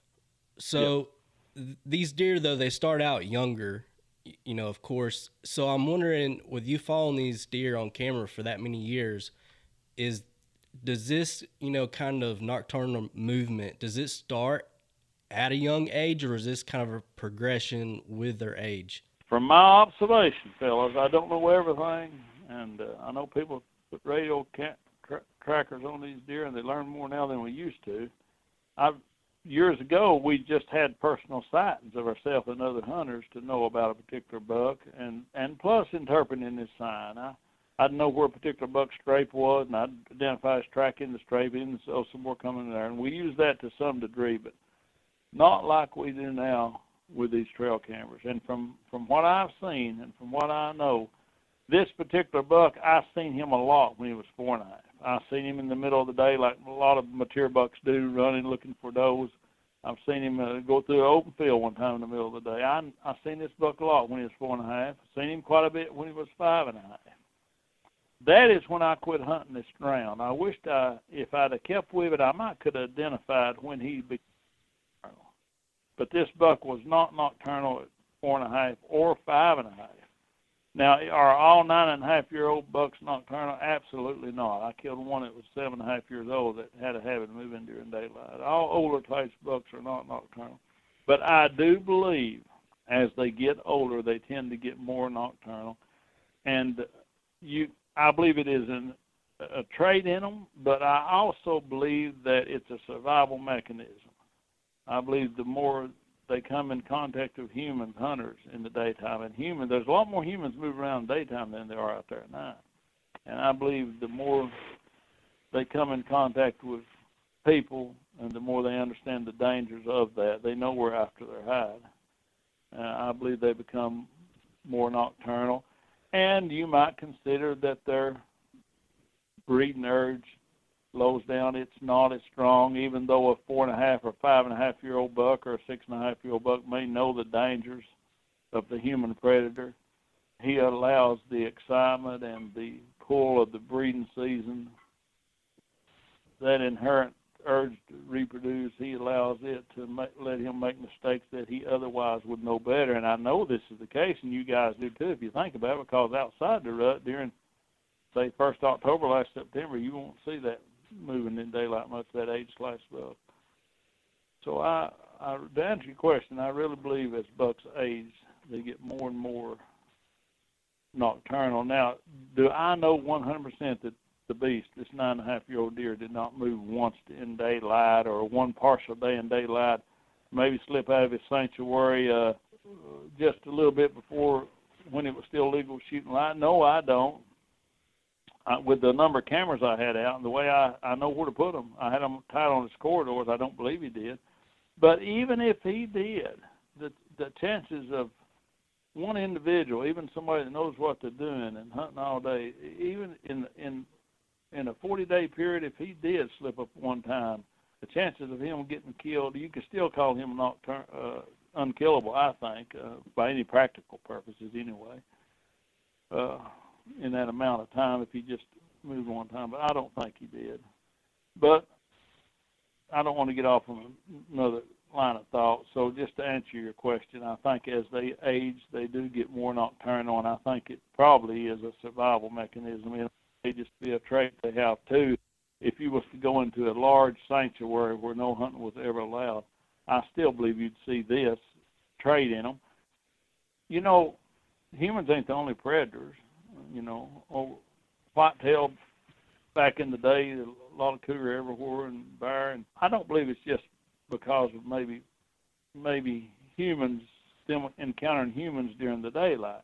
It could be a trait that has evolved into their gene through through a long period of time of being, living in a predator prey world. They're a prey animal, so it could be an inherent. Uh, you might say DNA. I believe I believe the blood flowing through our veins influences a lot more than environment, but that's another story. Well, did that answer your question? Uh, yes, sir. Any of these uh, cameras were, you know, they're near daylight pictures that you were picking up, or were they all like mostly in the middle of the night, or? Only one was within 30 minutes of daylight. Only one of the morning. It was of the morning, and within 30 minutes of daylight, and it was only one. Only one photograph. I never. It was at the. It was at the major strait where I was going into, and he had come through about 10 minutes before I went in there. Now, could I have spooked that deer that morning and made him harder to kill? I didn't hear no indications of it. Generally, you'll know if you spook one. And I thought a lot about it after I seen I had his picture there. Uh, but a lot of times you will. A lot of times, a lot of times, fellas, you'll think a buck's nocturnal or just you're not set up right when you don't realize that when you was walking in there 10, 15, 30 minutes before daylight, you you spooked the buck and, and uh, he snuck off or stood still and let you walk by him with a light on your head. They'll do that sometimes. And then he just wrote that standoff as a as a dangerous situation. But I didn't get any pictures of him in any other locations in daylight either. I just don't think that was the case. Let's face it, we're going to hunt in the best spots available to us. And where that deer comes through the most is where we're going to hunt. And you got to go to your stand sometime. You might say, man, I should have come in here an hour before daylight because I went in there 30 minutes before daylight and I spooked the deer and it might have been him. Fellas, you got to get in there sometime. And the chances are just as apt you spoken you spooking him 10 minutes before daylight or, or, or an hour before daylight. It's just a it's just a luck factor that we have no control over. I'm sorry I keep rabbits down rabbits down holes, but I'll, I'll try to stick more to the question because I know you guys may be on a time restraint. So my next question kind of goes off of that same thing. Would you rather hunt a camera where you had him 30 minutes before daylight, or where you had him most on camera? I would rather hunt where I had him most on camera. It's been my observation through the years that where he frequents the most, if he's going to slip up and, and move during daylight, that is where you're going to kill him. I would I would I would I dare say that if I had one daylight picture of a buck in one place and three nighttime pictures of him at another place, I would hunt where I got the three nighttime pictures. Once one event is just that, it's an event. Two shows a pattern, three movement of three pictures or three times of him going through a certain area is a habit. That's the way I look at it. So you, like I said, the number one thing that keeps material bucks alive. Now this is very important. It's not their ability to use the wind. It's not their survival instincts, their cunning, or their intelligence. It is the fact that they have nomadic movements. They there's no pattern to them. Material bucks movements during the rut, and they move over a large range. So you might get one picture of him one time at a certain place. It happens a lot. Or you might see him the first time. The first time that big ten point that I told you come within seven yards of me, the first time he come through there, I was sitting there. That was the only picture I got of that deer. So that is very hard to predict.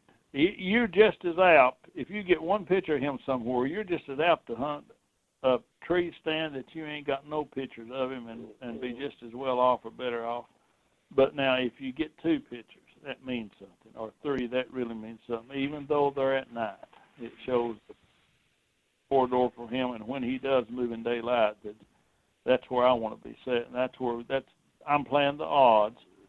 And some people might disagree, but I've done this for a long time, and I believe it's more significant. It's more important to be where that deer has been more than once. Bobby, what other tips do you have for guys running trail cameras? And also, well, I'll let you answer that, but also kind of as a second part to just other tips running trail cameras uh, and and keying in on some of that information is do you run trail cameras post rut like through the end of season to try to get any patterns on bucks that may still be alive uh, to kind of figure out some areas you want to start in for next year?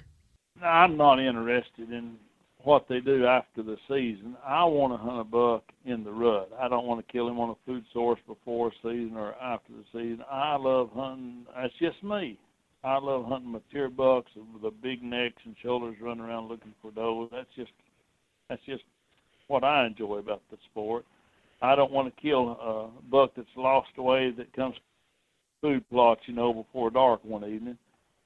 I, no, now, if there is a good food source and I want to find out that there may be some bucks in the area I'm not familiar with, and there's a good, say there's a standing cornfield, or you want to plant a standing cornfield, or, or say after the season you want to put corn feeder, that's a, that's a good way to really draw them in and concentrate them, especially if you hadn't had that many cameras or you hadn't had them spread out good. You might find that there's a buck, that there's a buck there that a big mature buck there that you didn't know about that you want to hunt, and you're concentrating more that time of year where you might find his shed too. Then you your job then is to go find him, go find his sanctuary. When I told you that that ten point come of me and the next day I went and put a camera up and the next day I got his picture. How do you think I found his sanctuary so quick? Fellas, I went to all the thick all the thick cover on that hunting property you'll not get you the the biggest most the oldest most mature buck is going to be in the thickest roughest part of that area. There is there's no real let's just say i walked a mile and i was or half a mile i was in big wood and i say well this looks like a pretty tight fun or it looks like a pretty good trail here. I'm going to put my camera out. You're not going to find a mature buck score area like that it's going to be in a habitat break that that includes it's going to be going from hardwoods to a big briar patch or a clear cut or something. I went to all the thick clear cuts and briar thickets and tangles I knew on that property, and when I got to one of them, there was big rubs, and I got thinking about where I seen him and how the how the lay of the land lays, and I it was even though it was nearly a mile away, I knew immediately that was that big ten point that there was probably eight or ten rubs right there. And just so happened there was a tight spot going into the rubs, and I put the camera there, the next day I had his picture. So if you're on a, you, you put a camera on a good food source, and you you get a good buck's picture, then you know it's probably not where you've had most of your cameras, if you ain't got his picture, or where you've been concentrating. But if you'll get out and travel and go to the edges, the habitat breaks, from hardwoods to, to something that's uh, nasty and impenetrable, and the clear cut is something different, then you can find those bucks core areas. But now, there ain't a whole lot of reason for me to run cameras after the rut to work out a travel pattern of bucks during the rut. Some people might. And uh, let's see, you asked me about some points about the cameras. I tell you, I, I like the blackout. I have seen infrared flash scare deer, and I've seen the flash scare deer. Now I live in a remote area. Some of you guys that hunt in the Midwest or in the South, where there's uh, a lot of hunters on every piece of ground. I don't know why you'd want to hunt a mature buck there anyway, but you know, the number of hunters equals dead deer. That's just a simple fact about it. That's why hunting hunting time in the stand is so important. But the deer may grow up get being used to your cameras, but in some of my areas they're not because it's so remote. And I've seen, I've took pictures. I put cameras up in the tree and took pictures of cameras taking pictures of deer. if I was a squirrel hunter, I believe I'd have trail cameras out after squirrels, fella. But anyway, sometimes that that camera, that deer don't like it flash. Well, I wouldn't like a bright light hitting me in the eyes either. But you get them up on trees. Sometimes you can get them on trees, especially if you've got a point of interest like a scrape or a real tight trail or a real tight funnel. You can put them on a tree eight or ten feet and point them down. I like to use that tactic. But I like the blackouts. I like the ones that not the infrared flash with, with the black flash that when you're looking at you can't even see them. I've never noticed a deer even pay a bit of attention to them cameras, even in the daylight. If you've got a infrared camera out or a flash camera, during the daylight, you'll know they'll be coming up through there and they'll look right at that camera and kind of ease around it. They know that there's something spooky about that camera because they've been flashed at night. And some of them, deer may be so sensitive to it that they go behind it or they avoid going through there by it. So one of the things I'd say is be careful about the type of camera you use, and if you can afford them, I think cellular cameras would be the answer. Uh, I don't put mine out. I put mineral licks uh, around all the thickets to find my deer's core areas, around all the real thick places, because during the summer they're going to be. That's where they're going to be. They're not roaming far. They're not going far. They're going to be associated with some kind of cover. And I put the mineral licks out. You know, it's allowed where it's allowed. You, you all can do that in whatever state you're in if it's allowed. And then I don't put my cameras on the mineral licks until the end of July. That they're by then their racks is pretty well formed, and when I start getting pictures of them, I want it to be then. Now this is back before the black out cameras. I would always use flash or then infrared come out, but when the flash camera's on the auction, I would only put them out at the end of July because the first picture two of that deer you get of that deer may be the only ones if he's really camera shy. And back then they were. Uh, I there's no use really putting them out too early in the year, you know, early in October, unless you get a real cold snap coming through. If you've got a cold snap coming through, throw them out there because, uh, especially at night, them bucks are going to get up moving. Uh, the biggest thing is just to have plenty of cameras and not not check them in a way that will be disturbing to the deer. You know, make sure you're not leaving any ground sin, and make sure you're not going from one camera to another the same way that the deer travels. Uh, but I like a lot of cameras, and I check them often. And if I could afford the cameras, uh, I may look at it next year or two since I'm getting back into this pretty serious.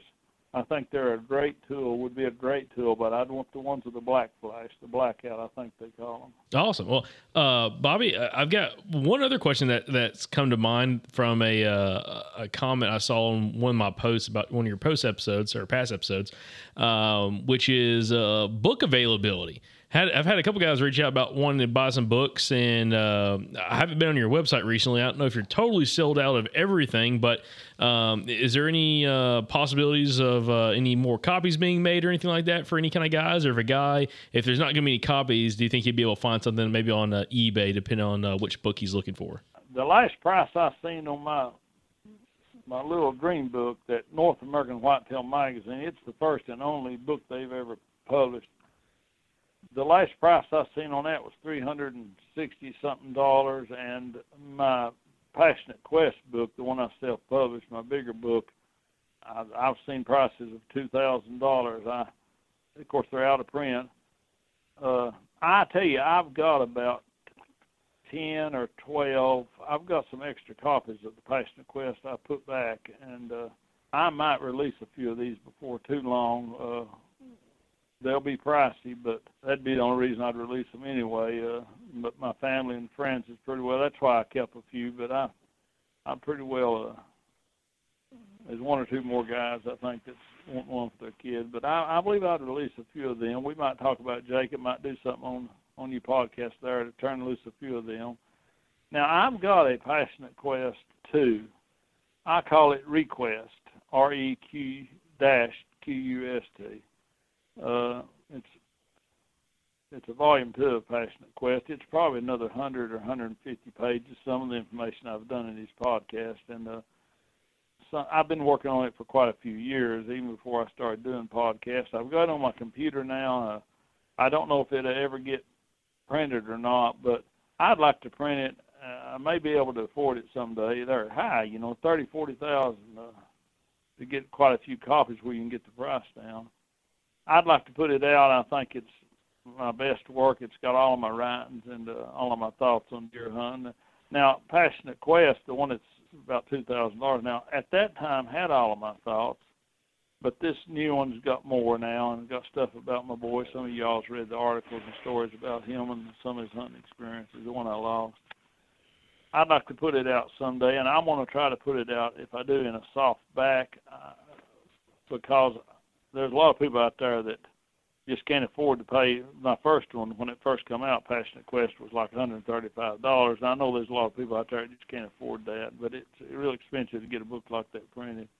I'd like to do it in a softback maybe, but I I can't say if and when. I just can't promise anybody anything. But I I'll know here in a few months. I'm working trying to work out a deal now, but I think I I'd like to put that out. I do have a few of the hardback, the Passionate Quest books available, so we'll look at that later. I I hate it. I love sharing knowledge, and I just I just uh, don't have that means right now as far as uh, a lot of books that I can sell at a reasonable price where the majority of hunters can have them. But I do want to do that later. Excellent. Well, yeah, Bobby, that, that would be great. And of course, we'll talk a little bit more about that at, at a later time. But uh, I, listen, I just want to say I, we appreciate you coming on for uh, this episode and kind of sharing this knowledge about um, getting, you know, knowing whether you have an unkillable buck on your hands, you know, from the listener's perspective, uh, and a lot of other really good details in this episode. And again, like always, you know, I know listeners thoroughly enjoy when you come on, share a lot of this knowledge and a lot of this experience. And it's fun to talk to you, uh, just like it was, again, seeing you at ATA and getting together and uh, kind of seeing you and Paul and everybody. Um, it's it's always a good time talking with you and kind of you know picking your brain and getting your side of the experience from you know guys like us that are just extremely curious and want to know as much as we can when it comes to you know finding targeting you know these larger whitetails and just what is possible when you put the time and effort into it and uh, you know many decades worth of experience. But uh, Bobby, again, thank you for coming on. Do you have any final thoughts or anything you want to uh, discuss or, or hit on just before we just totally wrap this episode up? Well, I guess we need to finish up here, Jake. I'm I'm leaking pretty good. Uh, I've got to get up and put another wrap of tape on my finger here. Now, Bobby, did you cut your finger? No, Jacob, I got bit. Got bit. Now, bit by what? All I can say is never try to teach a pig how to sing. It don't work anyway, and it's really annoying to the pig, Jacob. By the third course of old McDonald, he'd had enough. Pert near took the tip of my directed finger off for me. Oh gosh. So I would have to I want to have to get around here and do a little something about that. I really appreciate the opportunity you guys have given me to talk a little bit about my passion and especially to pass it on. Uh, I really appreciate that, and and I hope that everyone listening has at least picked up a point or two in in this podcast on the unkillable buck. And I just want you to know I really appreciate it and what you guys do for the hunting industry. It's it's it's really it's really changed hunting for a lot of people. So I really do thank you, and I know everybody else does too. Absolutely, Bobby. Well, of course, we appreciate you coming on and sharing your knowledge with us and sharing those experiences because that's something that you know you, you can't teach experience and you can't sell experience. You know, experience is the one thing that uh, you just you got to earn yourself. Um, and you know, when we have guys like yourself on and and a lot of other just you know real serious hunters, you know, the experience is the one thing that you cannot translate through a podcast. So hopefully, just the ideas and everything we've discussed, especially about you know unkillable buck and everything else, uh, along with some of these other topics, can kind of give uh, people and listeners more of an idea of maybe different steps to take to figure out how to handle different situations. But in all be all, they've got to go out there and, try it themselves and, and figure out what's going to work for them. Uh, because again, you can only learn so much from a podcast. Hopefully, these podcasts uh, keep uh, you know the listeners engaged and, and uh, excited for deer seasons, especially for this upcoming deer season. For some of these uh, you know states and listeners, that's you know their season's already closed out, like Tennessee and a lot of others. Um, but again, you know we appreciate you coming on here, sharing that knowledge, and uh, again, hopefully. Uh, we can have you on again on a future episode of the Southern Outdoorsman podcast and discuss some other topics as well. Because, of course, Bobby, listeners always love when you come on and, and share some of these different topics and, and really dive deep on them. Thank you so much, guys. Uh, yes, we'll, we will definitely consider that at a later time. Thanks again, everybody, for tuning in to another episode of the Southern Outdoorsman. And thank you to Blackberry Smoke for the music for the podcast. Also, to follow along with us, make sure you check us out on Facebook, Instagram, and YouTube. And if you'd like to support the show, you can go to patreon.com forward slash the Southern Outdoorsman. Until next time, y'all stay Southern.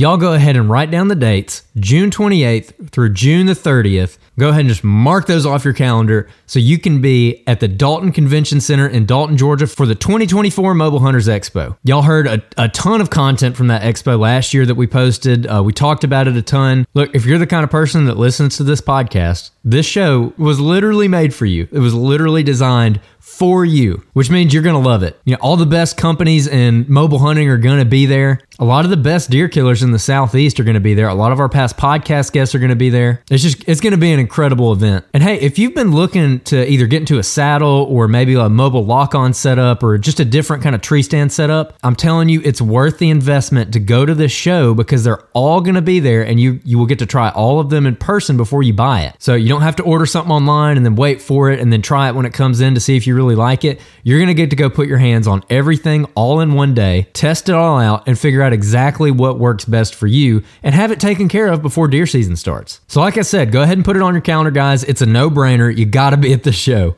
Again, it's Friday, June 28th through Sunday, June 30th in Dalton, Georgia. We absolutely cannot wait to meet you guys there and talk hunting. So we'll see you at the 2024 Mobile Hunters Expo in Dalton, Georgia.